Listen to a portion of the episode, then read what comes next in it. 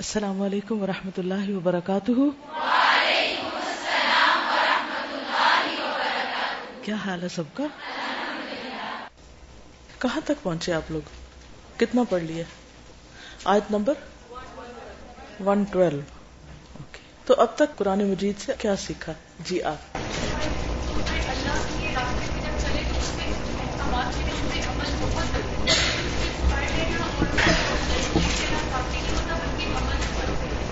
Good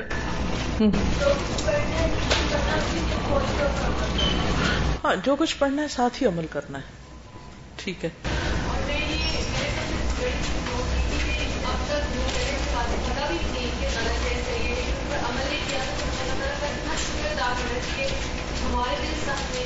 الحمد للہ کیونکہ بنی اسرائیل کے دل سخت ہو گئے تھے۔ تو اگر دل سخت ہو جائے تو کوئی چیز اندر نہیں جاتی۔ تو الحمد للہ اگر عمل کو دل چاہ رہا ہے یا مزید پڑھنے کو دل چاہ رہا ہے تو اس کا مطلب ہے کہ ابھی دلوں کے اندر نرمی ہے۔ جی۔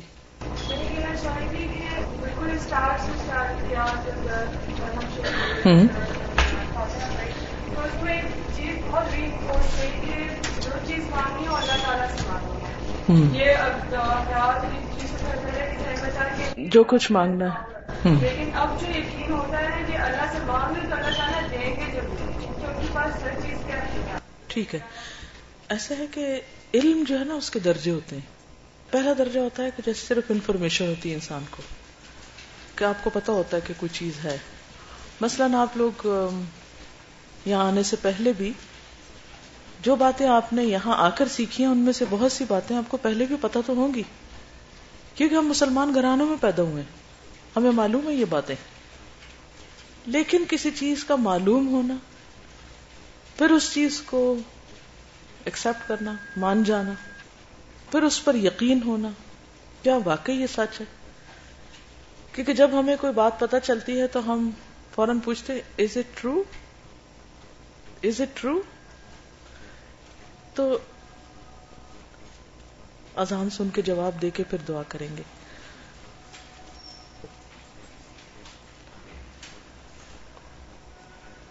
یہ تو آپ کو معلوم ہے نا کہ دو وقت کی دعا رد نہیں ہوتی قبول ہوتی ہے، ایک یہ کہ آزان سننے کے بعد جو اس کا جواب دے کر دروشی پڑھ کے آزان کے بعد کی دعا پڑھ کے پھر ہم دعا مانگتے ہیں۔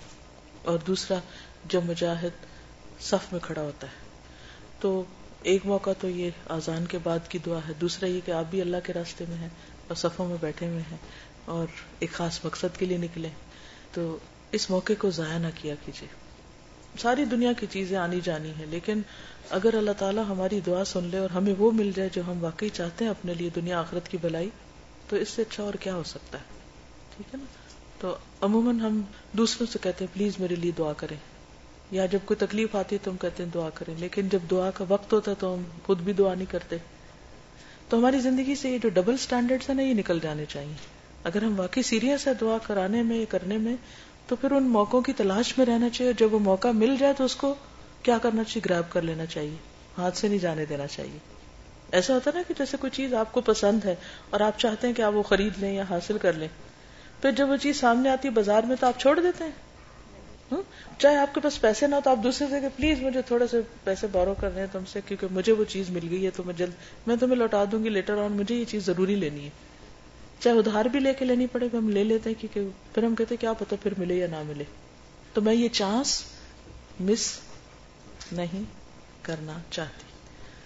تو دعاؤں کی قبولیت کے چانسز کو مس نہ کریں۔ تو ہم بات کر رہے تھے علم کے درجوں کی۔ پہلا درجہ ہوتا ہے صرف کسی بھی چیز کی انفارمیشن پہچان، معرفت، جاننا، معلوم ہونا۔ یہ عموماً سن کر ہوتا ہے۔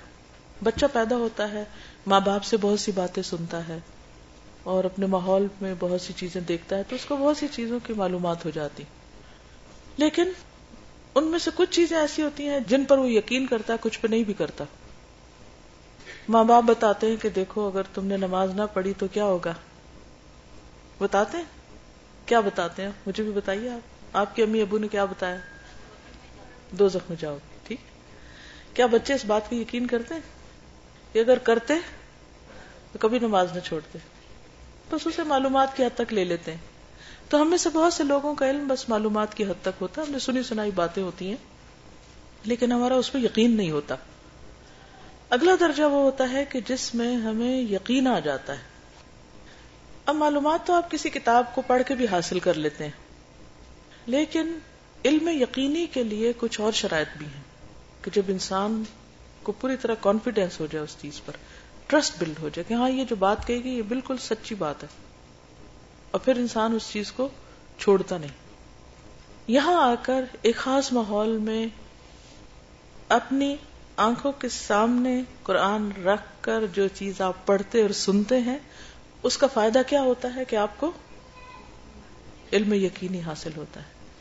مثلا آپ کسی لیکچر میں جاتے ہیں۔ کوئی اسکالر آیا، کہیں سے کوئی انٹرنیٹ سے سنا، کہیں۔ آپ نے بہت سی باتیں سن لی وہ آپ صرف ایک معلومات کی حد تک لیتے ہیں۔ لیکن جب کتاب آپ کے ہاتھ میں ہوتی ہے، آپ کی آنکھیں بھی دیکھ رہی ہوتی ہیں اور آپ کے کان بھی سن رہے ہوتے ہیں اور آپ لوگوں کو بھی دیکھ رہے ہوتے ہیں جو اس پر عمل کر رہے ہیں، تو پھر کیا حاصل ہوتا ہے؟ علم یقینی حاصل ہوتا ہے۔ اور خاص طور پر ان لوگوں سے پڑھ سن کر جو اس پہ عمل کر رہے ہیں۔ پھر یقین کا درجہ حاصل ہوتا ہے۔ کیوں؟ اس لیے کہ آپ کو یہ یقین آ جاتا ہے کہ جو مجھے بتا رہا ہے وہ خود بھی کر رہا ہے، اس کا مطلب بات ٹھیک ہوگی۔ مثلا میں آپ کو کہوں کہ پڑھیں پڑھیں اور خود میں پڑھنے کے وقت نہ پڑھوں، تو میری بات کا آپ یقین کریں گے؟ نہیں کریں گے۔ آپ کہیں گے اگر اتنی اچھی بات ہوتی جو آپ ہمیں بتا رہی تو آپ خود بھی کر رہی ہوتی اس کو۔ تو اس لیے جو تقوی والے عالم ہوتے ہیں یا عمل والے عالم ہوتے ہیں، ان کی بات کا اثر زیادہ ہوتا ہے۔ ان کی مجلس اور صحبت میں بیٹھ کر علم یقینی حاصل ہوتا ہے۔ پھر انسان کا عمل بدلتا ہے اور عمل کرنے کو دل چاہتا ہے۔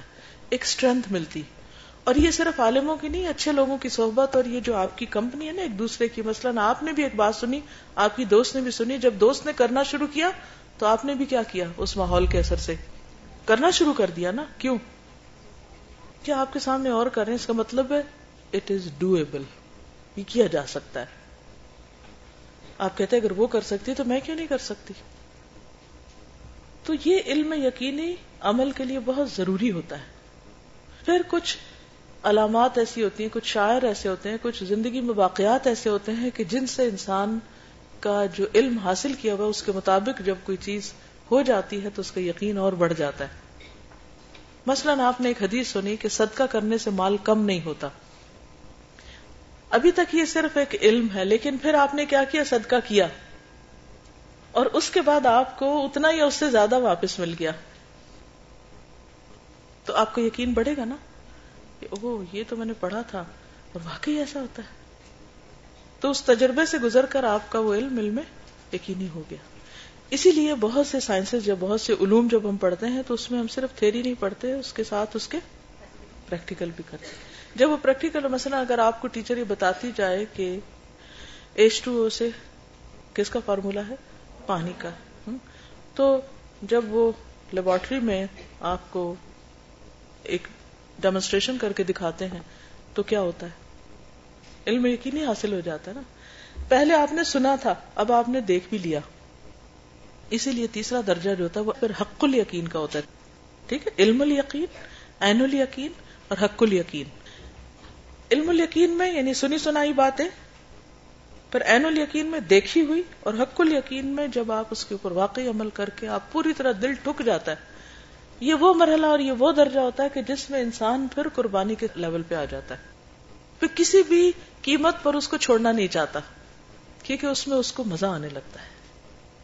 پھر وہ کہتا ہے کہ سچ یہی ہے، حق کو جب انسان پا لیتا ہے، جب حق کا مزہ چکھ لیتا ہے، تو پھر وہ ناحق کی طرف، باطل کی طرف، اللہ کی ناراضگی کی چیزوں کی طرف نہیں لوٹتا، کیونکہ اس کو حق مل چکا ہے۔ تو جو جو انسان اس رستے پہ آگے بڑھتا ہے، اس کا علم بڑھتا چلا جاتا ہے۔ آزان سے پہلے ہم ایک بات کر رہے تھے۔ عام طور پر جب ہم بچوں کو کوئی چیز بتاتے ہیں نا کہ اگر آپ ایسا کریں گے تو اس کا یہ فائدہ ہوگا، اتنا ثواب آپ کو ملے گا، تو فوراً کہتے ہیں از اٹ ٹرو واقعی ایسا ہو سکتا ہے۔ مثلا حرم میں ایک نماز کا ثواب کتنا ہے؟ ایک لاکھ نماز کے برابر۔ ہم دن میں کتنی نمازیں پڑھتے ہیں؟ پانچ۔ مہینے میں کتنی پڑھتے ہیں؟ Hundred and fifty. ہم خواتین تو اس میں سے کچھ مائنس بھی کر دیتی ہم ہنڈریڈ ففٹی نہیں پڑھ پاتے، کم ہو جاتی ہیں ہماری۔ سال میں کتنی ہوئی؟ تقریباً اٹھارہ سو پچیس نمازیں ہوتی۔ ٹھیک ہے؟ ایک لاکھ کب بنے گی؟ اب یہ کیلکولیشن کر کے بتائیے ہنڈریڈ تھاؤزینڈ نمازیں کتنے سال میں ہوں گی؟ پورے سال میں ہم اگر ایک نماز بھی مس نہیں کریں، تو تقریباً پچپن سال میں ففٹی فائیو ایئرس جو شخص روزانہ نماز پڑھے، وہ تقریباً لاکھ نمازیں پڑھتا ہے۔ پہلے دس سال تو ہم ویسی پابندی نہیں کرتے۔ اس کا مطلب یہ ہے کہ جس شخص نے سکسٹی فائیو ایئرس کی عمر پائی اور کوئی نماز مس نہیں کی، گویا اس نے ایک لاکھ نمازیں پڑھی زندگی میں۔ پھر اسی طرح یہ ہے کہ بعض اوقات ہم یہ سوچتے رہتے ہیں اچھا یہ خرید لیں، یہ بنا لیں، پھر اللہ کے گھر جائیں گے۔ میں سمجھتی ہوں اگر ایک دن کا بھی جانا نصیب ہو، ایک نماز پڑھنی بھی نصیب ہو جائے تو اس کو بھی غنیمت سمجھے تو میں نے اس کی جب کیلکولیشن کی تو اندازہ ہوا کہ جو نمازیں ہم پچپن سال میں پڑھ سکتے ہیں، ان سب کا اجر بیت اللہ میں ادا کی ہوئی ایک نماز سے مل جاتا ہے۔ تو اس پر بھی جتنا ہم اللہ کا شکر ادا کریں، اتنا ہی کم ہے۔ کہ اس نے ہمارے لیے نیکی کے مواقع رکھے ہیں، جگہ رکھی ہیں۔ لیکن میں جب وہاں کھڑی ہوتی ہوں تو میں پہاڑوں کو بہت دیکھتی ہوں کہ یہ اوریجنل ہے، وہی ہے، باقی تو سب تبدیل ہو گیا نا۔ کہتے حضرت حاجرہ، کیا سوچتی ہوں گی جب ان کو یہی پہاڑ نظر آتے ہیں؟ پھر میں دھوپ میں کھڑے ہو کر دیکھتی ہوں اچھا ان کو کیسی دھوپ لگتی ہوگی؟ پھر جب صفا مروا سے گزرتے ہیں تو پھر سوچتی ہوں کہ وہ کیا سوچ کے یہاں کس طرح گزر رہی ہوگی؟ اللہ نے اس جگہ میں ایک نماز کے ثواب ایک لاکھ رکھا کس لیے؟ کیوں؟ یہ بھی تو زمین ہی ہے نا۔ جیسے اور زمین ہے یہ بھی ایک زمین ہے، لیکن اس زمین کو اتنا کیوں پسند کیا؟ کسی کی قربانی کی وجہ سے اس کو اتنی اہمیت ملی ہے؟ کس کی قربانی تھی؟ حضرت ابراہیم کی، حضرت حاجرہ کی، حضرت اسماعیل کی، جنہوں نے بیسٹ منیمم میں گزارا کیا۔ اللہ پہ توکل کیا۔ تو اللہ نے ان کے کام کو، اس جگہ کو اتنی فضیلت دی۔ تو میں اکثر امیجن کرتی تھی اگر اس وقت حضرت حاجرہ اٹھ کے باہر آ جائیں۔ تو شاید وہ اسی وقت واپس چلی جائیں اسٹینڈ ہی نہ کر سکیں۔ کیونکہ جب ہم مدینہ سے ہم واپس آئے تھے، اس دفعہ ہم نے دن کا سفر کیا اور انٹینشنلی دن کا سفر کیا کہ ہم دیکھیں کہ سڑکیں کیسی ہیں اور میں نے وہ تصویریں بھی رستے میں کھینچی ہیں کہ اچھا جب ابراہیم علیہ السلام آئیں گے تو اسی رستے سے، کیونکہ وہ مدینہ اور پھر آگے اکثر اور فلسطین اور مصر اسی طرف سے جاتے آتے ہیں نا، تو میں نے کہا تقریباً یہی رستہ ہوگا۔ اور یہ پہاڑ انہوں نے بھی شاید دیکھے ہو یہ بھی دیکھا ہوگا، وہ بھی دیکھا ہوگا، شاید یہ بھی دیکھا ہو۔ ایسے ہی اپنے آپ کو بہلانے والی باتیں۔ تو میں سوچ رہی تھی کہ گاڑی میں بھی فاصلہ ختم ہونے میں نہیں آ رہا۔ وہ پیدل آ رہے ہوں گے یا جس بھی چیز پہ ہوں گے، تو ان کو ڈیسٹینیشن کا کیسے پتا چلا ہوگا کہ اس پہاڑ کی اس وادی میں اللہ ہی نے بتایا ہوگا، یہاں تک آنا ہے۔ ورنہ ہم اچھا یہاں رک جائیں۔ یہی کعبہ بنا لیتے ہیں یہ مسجد بنا لیتے ہیں، کافی ہے۔ عبادت ہی کرنی ہے نا، کہیں بھی کر لیں۔ لیکن نہیں ایک جگہ ہے۔ اس کو اللہ نے چنا ہے۔ تو اس لیے اللہ کے فضل اور رحمت پر نظر رکھیں۔ جتنی بڑی کسی کی قربانی ہوتی ہے، اتنا بڑا اس کا اجر ہوتا ہے۔ اور یہ سب اخلاص کے ساتھ آتا ہے، لالچ کے ساتھ کچھ بھی نہیں ملتا۔ پہلا بھی جاتا ہے۔ اب میں جب عمرے پر تھی تو میں نے اپنے بیٹے کو بتایا کہ دیکھو، حرم کی ایک نماز کا اتنا ثواب ہے۔ کیوں بتانا ضروری تھا؟ تاکہ وہ شوق سے پڑھے، شوق سے جائے اور سستی نہ کرے۔ تو کہنے لگا از اٹ ٹرو یعنی یقین نہیں آتا نا کہ اللہ کا فضل اتنا زیادہ بھی ہوتا ہے۔ ایسا بھی ہو سکتا ہے۔ واقعی ہوتا ہے۔ اگر ہمیں یقین ہو جائے کہ ہاں ہوتا ہے کیونکہ اللہ کے رسول صلی اللہ علیہ وسلم نے سچ فرمایا، تو پھر ہم سب کیا کریں؟ مجھے اچھی طرح یاد ہے کہ جب ہمیں کہیں بھی جانا ہوتا تھا تو میں سعودی ایئر لائن پہ ٹرانزٹ لیتی تھی کہ وہاں رکیں گے، چاہے ایک دن رکیں، چاہے دو دن رکیں، وہاں رک کے جائیں گے اور وہ بڑی حیصل ہوتی تھی چھوٹے بچوں کے ساتھ کچھ بھی اور مشکل بھی ہوتی تھی اور بہت ہی تھک بھی جاتے تھے، کبھی لمبا سفر آگے کا، کبھی پیچھے کا۔ لیکن میں کہتی تھی، ایک دن بھی مل جائے تو غنیمت ہے۔ ایک نماز بھی مل جائے تو غنیمت ہے۔ لیکن کتنے لوگ ایسے بھی ہیں کہ جو نماز کے وقت پہ اور ادھر ادھر کے کام وہاں بھی کر رہے ہوتے ہیں۔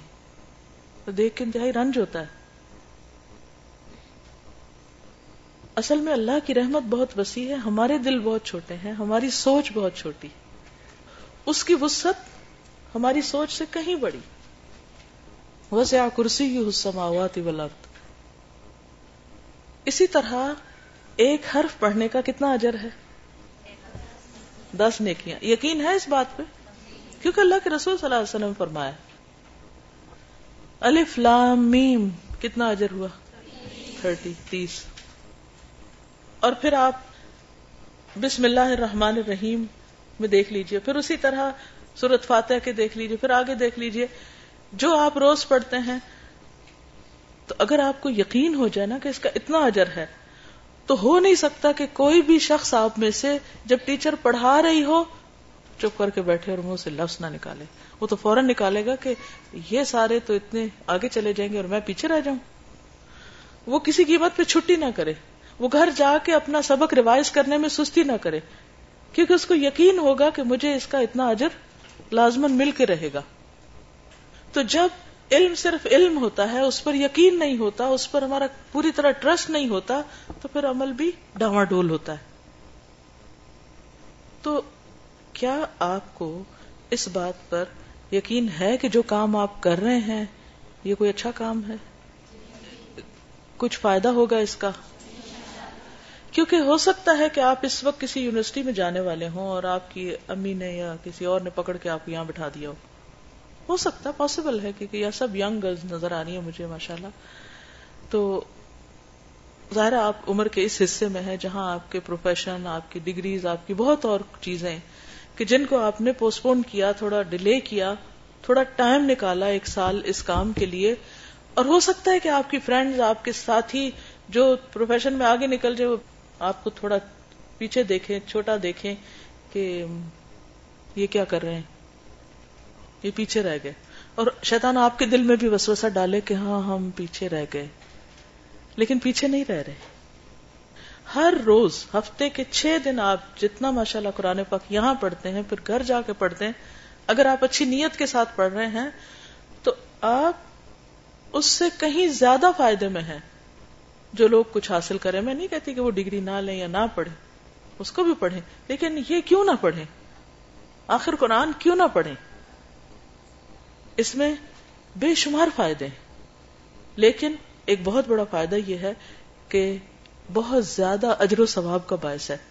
جس کی ہمیں دنیا میں تو اتنی ضرورت نہیں محسوس ہوتی، لیکن آخرت میں انسان ایک ذرے برابر بھی نیکی کو ترسے گا۔ تو کہاں ایک حرف پڑھنے پہ جو دس مل جائے، تو بڑی غنیمت ہے اس کے لیے۔ بہت بڑی خوش قسمتی ہے۔ اور اگر سمجھ کر پڑھے، غور و فکر کر کے پڑھے، تو اور بھی زیادہ اجر و ثواب ہے۔ اور جب اگلا رمضان آئے تو انشاءاللہ جب آپ کھڑے ہوں تراوی سننے کے لیے، یا اللہ آپ سب کو حرم لے جائے، تو وہاں پر آپ کھڑے ہوں اور امام پڑھ رہا ہو، تو آپ کو سارا سمجھ آ رہا ہو، تو دل کی دنیا ہی بدل جاتی ہے۔ دنیا کی چھوٹی چھوٹی چیزیں اتنی حقیر لگتی ہیں۔ انسان سوچتا اچھا میں ان چیزوں کے پیچھے دوڑ رہا ہوں، ان چیزوں کے پیچھے لڑائی کرتا ہوں، ان چیزوں کے پیچھے رشتے کاٹ دیے۔ ان کی کیا ویلو ہے؟ جی آپ فرمائیے۔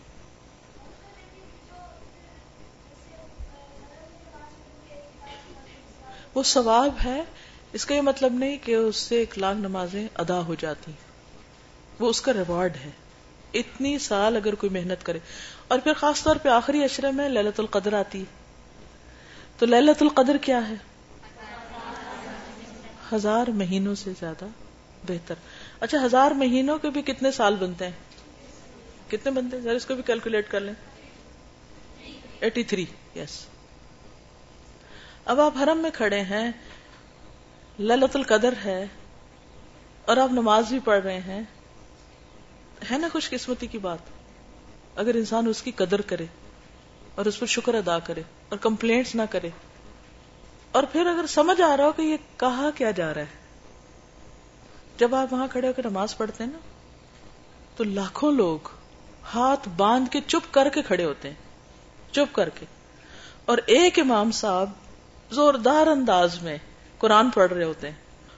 اور گونج رہی ہوتی ہے آواز اور آپ کے دل کے اندر گھس رہی ہوتی ہے اور آواز سمجھ آ رہی ہوتی ہے، بات سمجھ آ رہی ہوتی ہے۔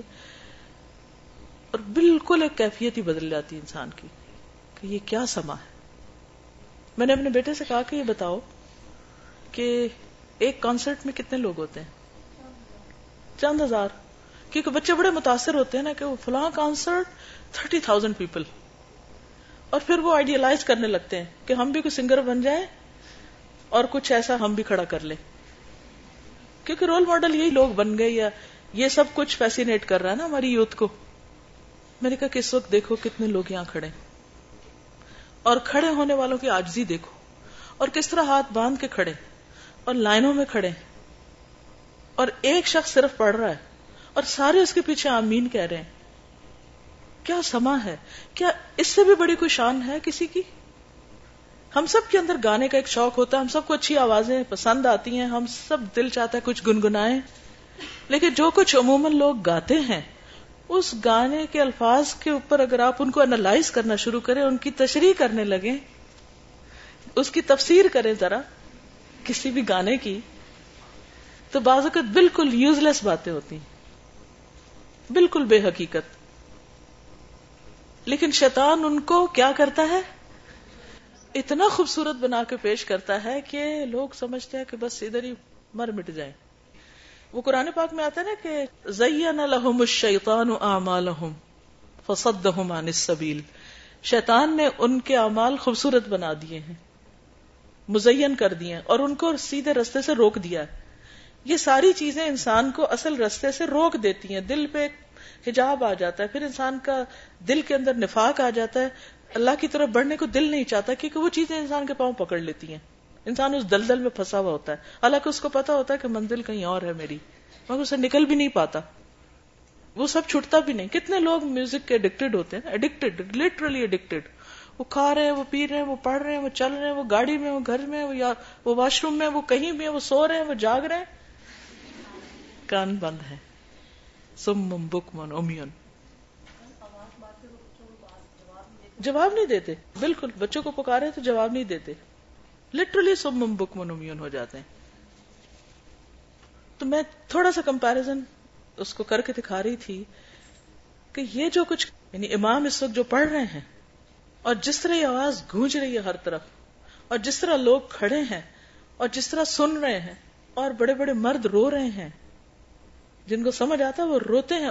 ہچکیاں لگی ہوئی یعنی کہ اس دفعہ جو میں نے ایکسپیرینس کیا، مردوں کا رونا میں نے سنا ہے کہ بڑے بڑے سمجھدار لوگ جیسے دھاڑے مار کے روتے ہیں نا، ایسے روتے تھے قرآن سن کر۔ تو یہ چیز دنیا کی کسی بھی اور جگہ نہیں آپ کو مل سکتی۔ ہے ہی نہیں۔ تو یہ قرآن جو آپ پڑھ رہے ہیں اور جو کچھ آپ سیکھ رہے ہیں، اس میں اگر آپ ایکسیلنس کے لیول پہ جاتے ہیں اور اگر آپ کو ایسا پڑھنا آتا ہے کہ آپ پڑھیں اور دوسروں کے علم یقینی میں اضافہ ہو، تو دنیا کا بھی فائدہ ہے، آخرت کا بھی فائدہ ہے۔ تو کبھی بھی جو آپ پڑھ رہے ہیں، جو آپ کر رہے ہیں، اس کو چھوٹا نہ سمجھے، اس کو حقیر نہ سمجھے۔ اس پہ تکبر کی بھی ضرورت نہیں۔ لیکن اس کو حقیر نہ سمجھے۔ کبھی اپنے اندر احساس کمتری نہیں پیدا ہونے دیں۔ کہ پتہ نہیں ہم ٹھیک بھی کر رہے ہیں نہیں، پتہ نہیں میں نے صحیح ڈسیزن لیا بھی ہے یا نہیں۔ جتنا جلدی ہو، اتنا زیادہ بہتر ہے۔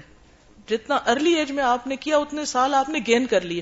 مثلا جو بات آج آپ کو پتا چل رہی ہے، اگر یہی بات ایک سال بعد پتا چلے اور ایک سال بعد آپ عمل شروع کریں، تو کیا آپ کے عمل میں کچھ کمی ہوگی یا نہیں؟ ہوگی نا؟ بہت دفعہ میں نے سنا ہے کہ جو خواتین بڑی عمر کی ہو جاتی ہیں، وہ روتی ہیں اس بات پر کہ ہمیں اتنی دیر سے کیوں پتا چلا؟ اور چھوٹی بچیوں کو دیکھ کے خوش ہوتی ہیں کہ تم لوگ لکی ہو، خوش قسمت ہو کہ جلدی پتا چل رہا ہے تمہیں یہ سب کچھ۔ تم ابھی سے سٹارٹ لے لو گے۔ دا ارلیئر بیٹر تو کوئی آپ کا مزاق اڑائے، کوئی آپ کو کہے کہ تم ٹائم ویسٹ کر رہے ہو، کوئی آپ سے یہ کہے کہ تم کر نہیں سکتے۔ آپ کہیں کہ میں یہ چیلنج قبول کرتی ہوں، میں کر کے دکھاؤں گی اور میں پروو کروں گی انشاءاللہ۔ کچھ بھی مشکل نہیں ہے۔ ابھی میں وہ جو کل ویب سائٹ آپ کو بتا رہی تھی نا گڈ نیوز وہ میں بھی دیکھ رہی تھی۔ وہ اینڈ تک میں نے اس ساری کو دیکھا۔ تو اس میں ایک پاکستانی بچے نے ریکارڈ ابھی بریک کیا ہے۔ او لیولز میں ٹوینٹی ایٹ ایز لیے ہیں اس نے ٹیکسلا کا بچہ ہے ٹوینٹی ایٹ ایز اس کا مطلب ہے کہ کر سکتے ہیں پاسبل ہے۔ آپ لوگ بھی قرآن پاک کو اچھی طرح اپنی تجویز درست کر سکتے ہیں، اپنی انڈرسٹینڈنگ بہت بہتر کر سکتے ہیں۔ صرف ضرورت اس بات کی کہ آپ فوکس ہو جائیں کہ یہ سال میں نے اللہ کے لیے دیا ہے اور اس میں میں نے پوری طرح گرپ اس پر حاصل کرنی ہے۔ پوری طرح اس کو اپنے اندر لے کے جانا ہے۔ اب آپ کچھ کہنا چاہیں؟ جی آپ فرمائیں۔ جی آپ فرمائیں۔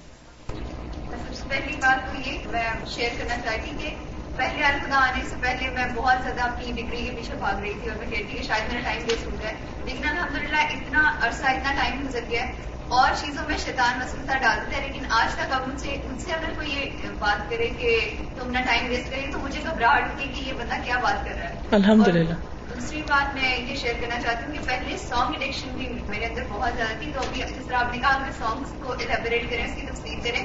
تو یہی میں ابھی اینالائز کر رہی تھی کہ سانگس کو اگر دیکھا جائے تو ایک چیز بار بار بار بار ریپیٹ ہو رہی ہے۔ تو قرآن میں جس طرح سورہ کہف میں بھی بیان کیا گیا کہ قرآن کو جتنا ایلیبوریٹ کرے کوئی نہ کوئی میننگ نکل آتا ہے۔ تو اگر ہم صرف قرآن کے بارے میں ہی سوچنا شروع کر دیں تو ہمارا مائنڈ کبھی بند ہی نہ ہو۔ بالکل۔ کھلتے جاتے ہیں، ایک کے بعد ایک۔ اور ہر رمضان میں آپ دیکھیں گے اور ہر دفعہ نیا سنیں گے تو آپ کہیں گے او قرآن تو مجھے اب سمجھ میں آیا ہے۔ دنیا کی ہر چیز پرانی ہو جاتی۔ یہ کلام نے جی۔ وعلیکم السلام۔ میں نے جب یہ قرآن پاک ویسے میں تمہیں بھی ترجمہ پڑھتی پڑھتی لیکن جس طرح سے میں نے یہاں پہ آ کے قرآن پاک کو انڈرسٹینڈ کیا ویسے بلیو تو ہوتا ہے اور مسلم کے لیے اللہ کی کتاب۔ لیکن جس طرح سے یہ میں نے پڑھنا شروع کیا اور مجھے سمجھ آنا شروع ہوئی مجھے صحیح طرح سے لگا کہ قرآن پاک کس طرح سے اللہ کی کتاب ہے۔ کہ پہلے مجھے اس بات میں ہوتا تھا کہ آیات ایسے کیوں ہیں آگے پیچھے کیوں ہیں سمجھ نہیں آتی تھی۔ ترجمہ پڑھنے کے بعد لیکن اب الحمد للہ کہ قرآن پاک اس دلیل کے ساتھ کہ یہ واقعی اللہ کی کتاب ہے اور دوسرے لوگوں کی جو قومیں تھی جو بنی اسرائیل ان کو دیکھے پھر خود کو کہ ہم لوگ کیا کیا غلطیاں کر رہے ہیں ویسی غلطیاں چھوٹی چھوٹی غلطیاں۔ وہ تو ایک آئینہ دکھایا نا اللہ نے ہمیں۔ ہاں، وہ سمجھنے کی الحمد موقع ملا۔ ہے وہ سمجھ آ رہی ہے الحمد للہ۔ جی وعلیکم السلام۔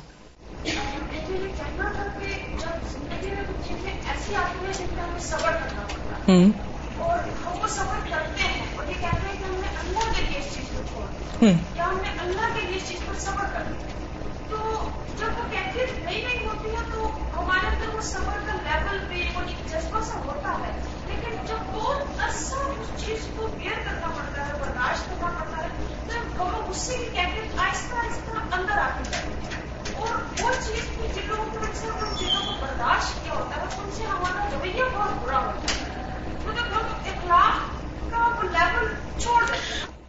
آپ نے درست فرمایا، اس کا حل یہ ہے کہ الٹیمیٹلی کسی بھی کام کے کرنے کے لیے ہمارا اپنا ڈسیزن بہت واضح ہونا چاہیے، اور اپنے ڈسیزن پہ کبھی ریگریٹ نہیں کرنا چاہیے۔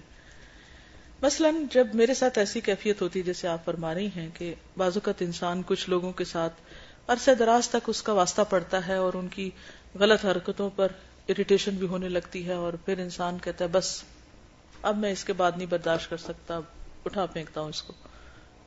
لیکن یہ بھی کیفیت ایک ابال کی طرح ہوتی ہے۔ صبر نام ہے کہ اس وقت انسان اپنے آپ کو تھوڑی دیر کے لیے روک لے اور پھر کہے کہ میں نے ڈسائڈ کر لیا ہے کہ میں اس کڑوی دوا کو پی لوں گا، میں اس کو پی سکتا ہوں۔ میں اس رویے کو اگنور کر سکتا ہوں۔ This is my decision and I have to do it اور اب آپ یقین کریں گے انشاءاللہ جب اللہ کی مدد مانگ کے آپ ڈیسیزن کر لیں گے، اللہ تعالیٰ آپ کے لیے آسان کر دے گا۔ اسی شخص سے آپ کو خوشی بھی مل جائے گی۔ وہیں سے بھلائی بھی پھوٹ پڑے گی۔ ٹھیک ہے؟ ایک اور چیز یہ ہے کہ ہم بعض اوقات صرف ان چیزوں کو دیکھتے رہتے ہیں جو ہمیں بادر کرتی ہیں، جو ہمیں پریشان کرتی ہیں۔ وہ چیزیں نہیں دیکھتے کہ جو ہمیں زندگی میں نعمتیں ملی ہوئی نعمتوں کی قدر کے لیے ضروری ہے کہ انسان ان چیزوں کو دیکھتا رہے یا ان لوگوں کو دیکھے یا ان جگہوں کو دیکھے کہ جہاں لوگ واقعی حقیقی معنوں میں سفر کر رہے ہیں۔ سفر سے مراد یعنی تکلیف کا شکار ہے آپ کو پیپر ایک مل چکا ہوگا یہ، ٹھیک ہے؟ آج میں آپ کے سامنے جاوید چودھری کا یہ آرٹیکل پڑھوں گی جو مجھے بہت پسند ہے۔ اس کا نام ہے یا اللہ تیرا شکر ہے۔ یہ اس لیے انتخاب کیا گیا ہے اس پیپر کا آج کہ ہو سکتا ہے آپ میں سے کچھ لوگ یہ سمجھتے ہوں کہ ان کو جیل خانے میں بند کر دیا گیا ہے۔ ٹھیک ہے؟ تو آئیے دیکھتے ہیں کہ اصل جیل کیا ہوتی ہے۔ دنیا میں تین جگہیں ایسی ہیں جہاں آپ زندگی کی اصل حقیقت جان سکتے ہیں۔ ہم کیا ہیں؟ ہماری اوقات کیا ہے؟ ہماری حسرتوں، ہماری خواہشوں اور ہماری سماجی یعنی سوشل معاشرتی اور معاشی ترقی کی حیثیت کیا ہے؟ یعنی ہمارا جو اسٹیٹس بنا ہوا ہے کہ ہم دوسروں سے بہتر ہیں، اس کی اصل حقیقت کیا ہے؟ اور ہماری نفرتوں، ہماری رقابتوں اور ہماری دشمنیوں کی اصل حقیقت کیا ہے؟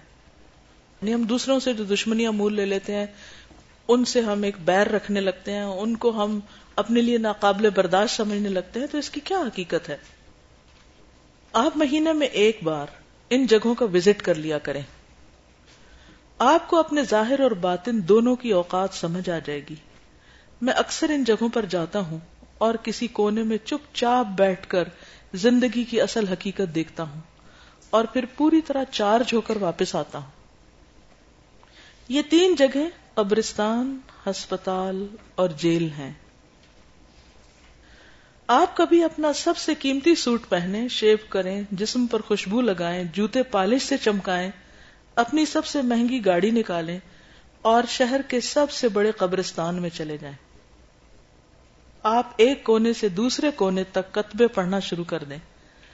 آپ تمام قبروں کا سٹیٹس دیکھیں۔ آپ کو محسوس ہوگا ان قبروں میں سوئے ہوئے زیادہ تر لوگ سٹیٹس کے لحاظ سے آپ سے کہیں آگے تھے۔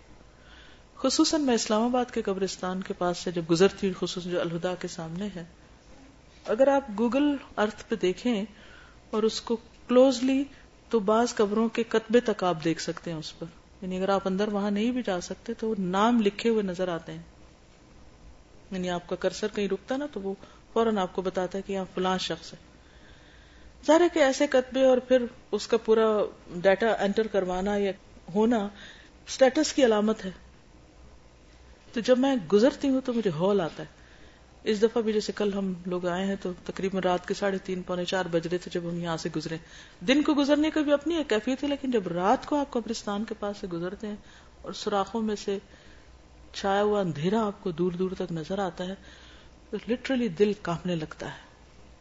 تو اس وقت بھی میں نے اپنے بیٹے کو کہا کہ انسان دنیا میں کہیں بھی پہنچ جائے، لیکن یہاں آ کے سب برابر ہے ہم کتنا بھی لوگوں سے اوپر نکل جائیں، مال میں، علم میں، ڈگریوں میں، کسی بھی قوت میں کتنے بھی اوپر چلے جائیں، کسی بھی چوٹی پہ جا کے کھڑے ہو جائیں، لیکن جب مرنا ہے تو سب کے برابر چلے جانا ہے۔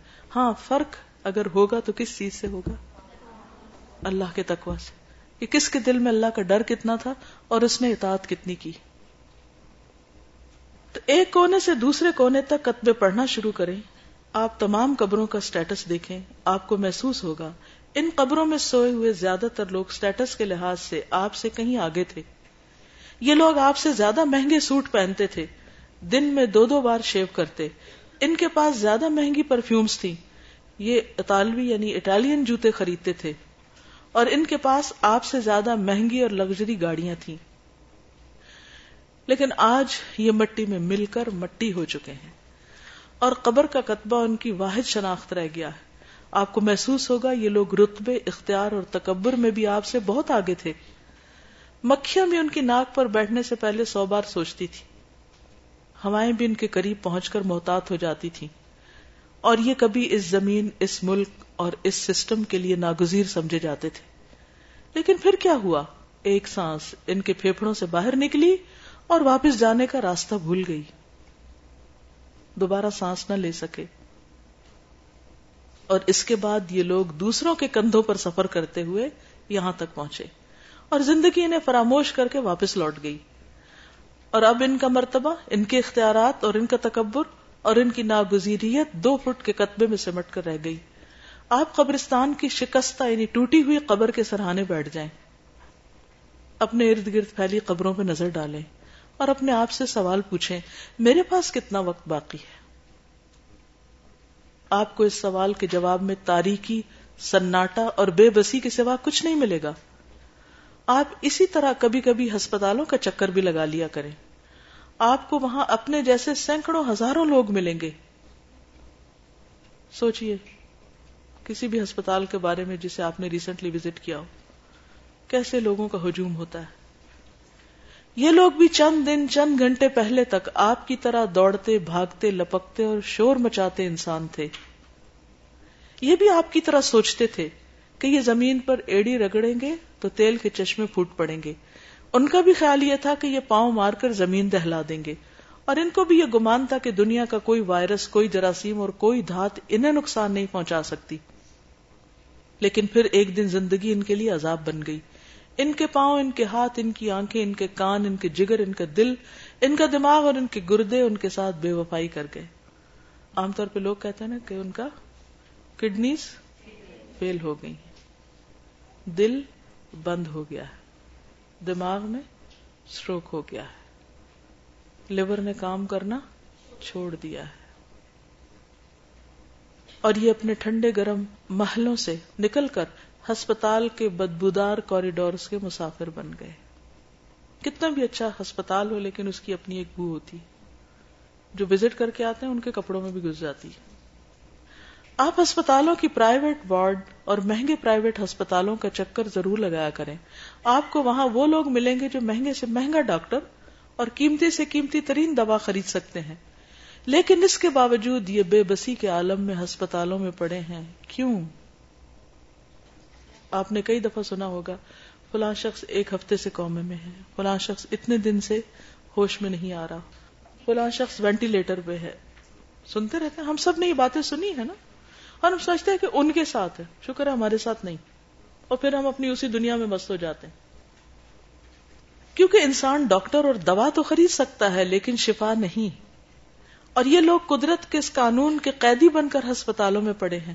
آپ مریضوں کو دیکھیں، پھر اپنے آپ کو دیکھیں۔ اللہ کا شکر ادا کریں اور صحت کی اس مہلت کو مثبت یعنی پازیٹو طریقے سے استعمال کریں۔ جو وقت آپ کو ملا ہے۔ زیادہ سے زیادہ اچھے کام میں لگائیں۔ آپ جیلوں کا چکر بھی لگایا کریں۔ آپ کو وہاں ایسے سینکڑوں ہزاروں لوگ ملیں گے جو کبھی آپ کی طرح آزاد پھرتے تھے۔ یہ رات کے تین بجے کافی پینے نکل جاتے تھے۔ یہ سردیوں کی یک ٹھنڈی راتیں اپنے نرم اور گرم بستر پر گزارتے تھے۔ لیکن یہ کسی دن اپنے حیوانی جذبے کے بہکاوے میں آ گئے یہ کسی کمزور لمحے میں بہک گئے۔ اور تیش میں، ایش میں یا پھر خوف میں ان سے کوئی ایسی غلطی سرزد ہو گئی جس کی پاداش میں یہ لوگ سلاخوں کے پیچھے پہنچ گئے۔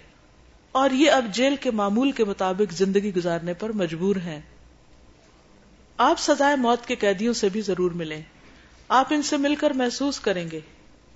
یا آپ کو ان سے مل کر محسوس ہوگا۔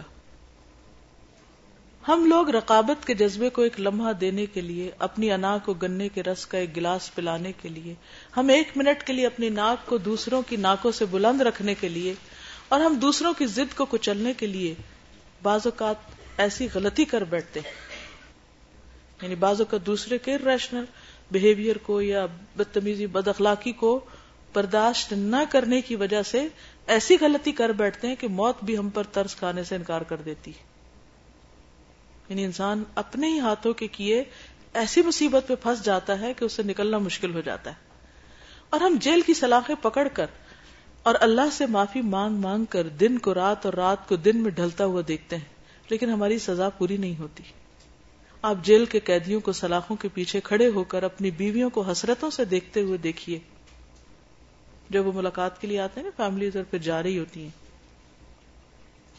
آپ ان کی کانپتی ہوئی ان انگلیوں کو دیکھیے جو اپنے بچوں کے لمس کو ترس گئی آپ ان کے بے قرار پاؤں دیکھیے جنہیں آزادی کا احساس چکھے ہوئے کئی برس بیت گئے۔ آپ ان کی آنکھوں میں تیرتے ہوئے ان رت جگہوں کی فصلیں بھی دیکھیے جو انہوں نے اپنی غلطی، اپنی کوتاہی اور اپنے جرم پر معافی مانگ مانگ کر اگائی لیکن قدرت یہ فصل کاٹنے پہ راضی نہیں ہو رہی۔ آپ ان لوگوں کو دیکھیے، اپنے اوپر نگاہ ڈالیے اور پھر یہ سوچیے آپ پر بھی دن میں ایسے سینکڑوں ہزاروں کمزور لمحے آتے ہیں۔ آپ بھی لالچ کے بہکاوے میں آتے ہیں۔ آپ بھی غرور اور تکبر کے ماؤنٹ ایوریسٹ پہ چڑھ جاتے ہیں۔ آپ بھی رقابت کے نرغے میں آ کر دوسرے لوگوں کی زندگیوں کو کھیل بنا لیتے ہیں۔ آپ بھی غیرت کے سیلاب میں الجھ کر دوسروں کا خون پینے کا فیصلہ کرتے ہیں۔ آپ بھی دوسروں کے مال کو اپنا بنانے کے منصوبے بناتے ہیں۔ لیکن کوئی نادیدہ ہاتھ کسی دوست کی کوئی نصیحت اور حالات کی کوئی مہربانی آپ کو روک لیتی ہے۔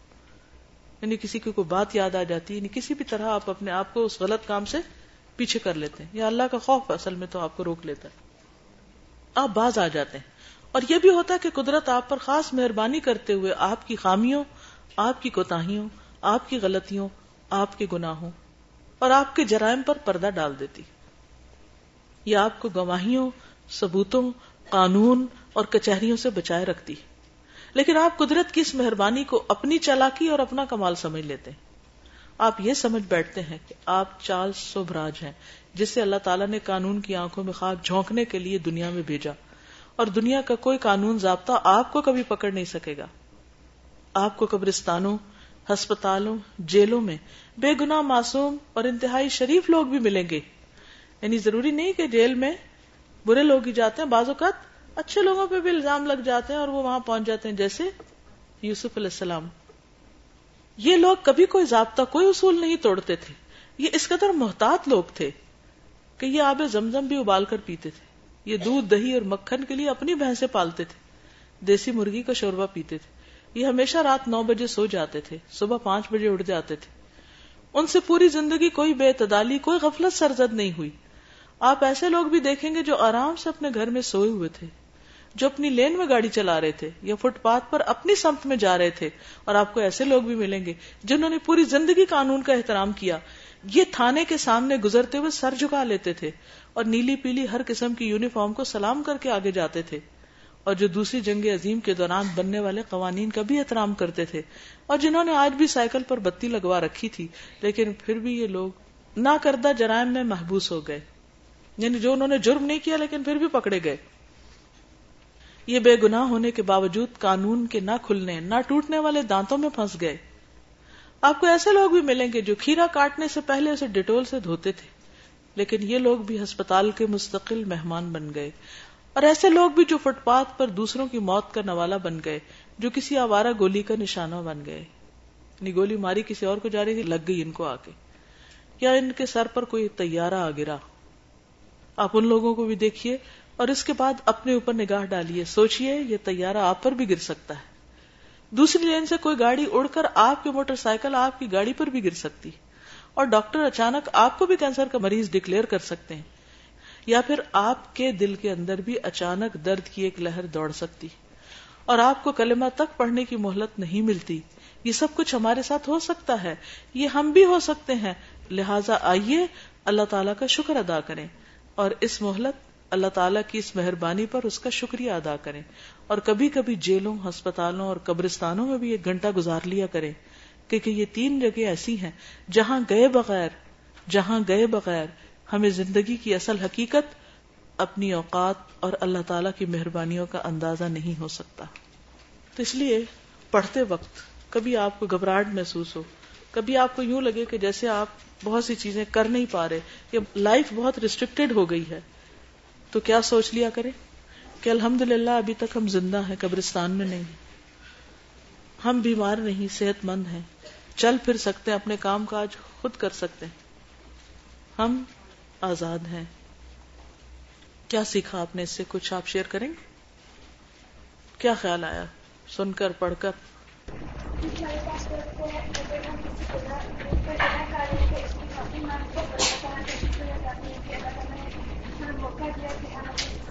بالکل۔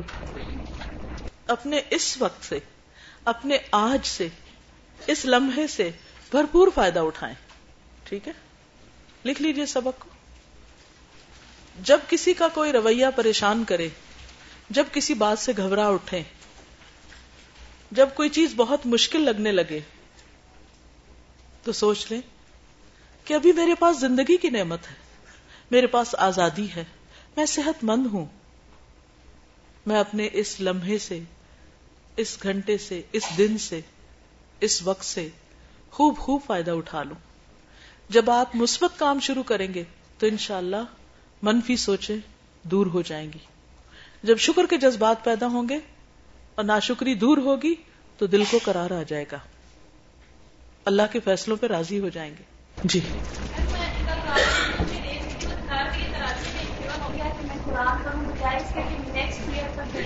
بالکل۔ کچھ پتا نہیں کل زندگی ہے یا نہیں۔ تو اپنے اس فیصلے پر ریگریٹ نہیں کریں۔ اپنے اس فیصلے پر ریگریٹ نہیں کریں، بلکہ شکر ادا کریں۔ جی اور؟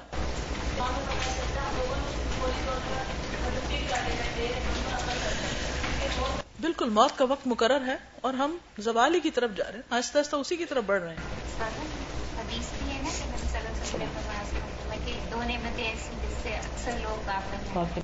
صحت اور فراغ۔ فراغت جی ہاں نبی صلی اللہ علیہ وسلم نے فرمایا کہ دو نعمتیں ایسی جس سے اکثر لوگ غافل صحت اور فراغت خوش رہیے اور اپنے فیصلے پر شکر ادا کیجیے کہ آپ کو اللہ نے اپنی کتاب کے لیے چن لیا سبحانک اللہم و بحمدک نشہد اللہ الہ الا انت نستغفرک و نتوب الیک۔ السلام علیکم ورحمۃ اللہ وبرکاتہ۔